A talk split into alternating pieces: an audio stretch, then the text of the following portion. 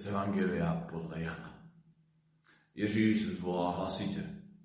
Kdo věří ve mne, věří ne ve mne, ale v toho, který mě poslal.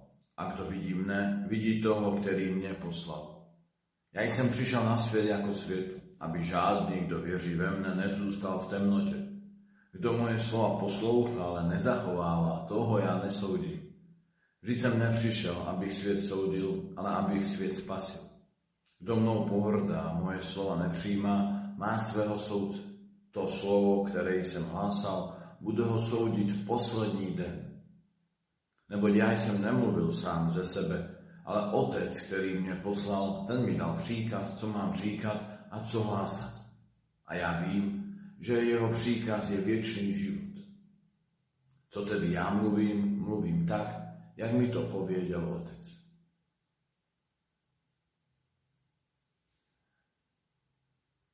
Ježíš ve vztahu s otcem sám sebe označuje za světlo. Ten, který ožařuje, naplňuje světlem všechno, všechno, co je. Ten, ve světle kterého můžeme vidět i svoji vlastní krásu. A jak moc potřebujeme objevovat svoji vlastní krásu. Krásu druhých lidí. Vzpomínám si, jako jsem počas studií na vysoké škole měl jednoho kolegu, kterém jsem neměl moc dobré mínění.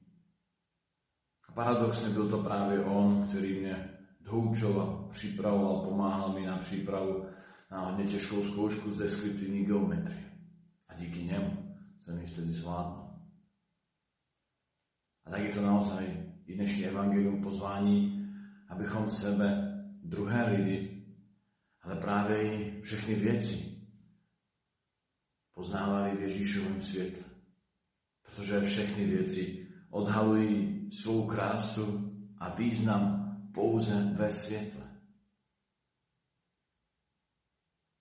Právě, že ve tmě můžeme zakopnout o něco krásného, krásný kus nábytku a můžeme si ublížit. Ale ve světle se můžeme kochat a můžeme ty dobré věci užívat. Radovat se z té krásy. A tak přijmeme to dnešní Ježíšově vyznání.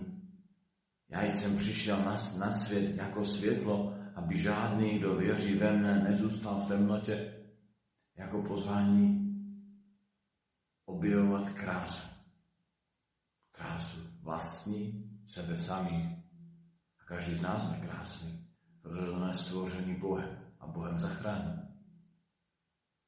Krásu druhých lidí kolem nás. A krásu všech věcí, které dovedeme také ocenit a naplno si užít právě hrání, když je vidíme v Ježíšovém světle.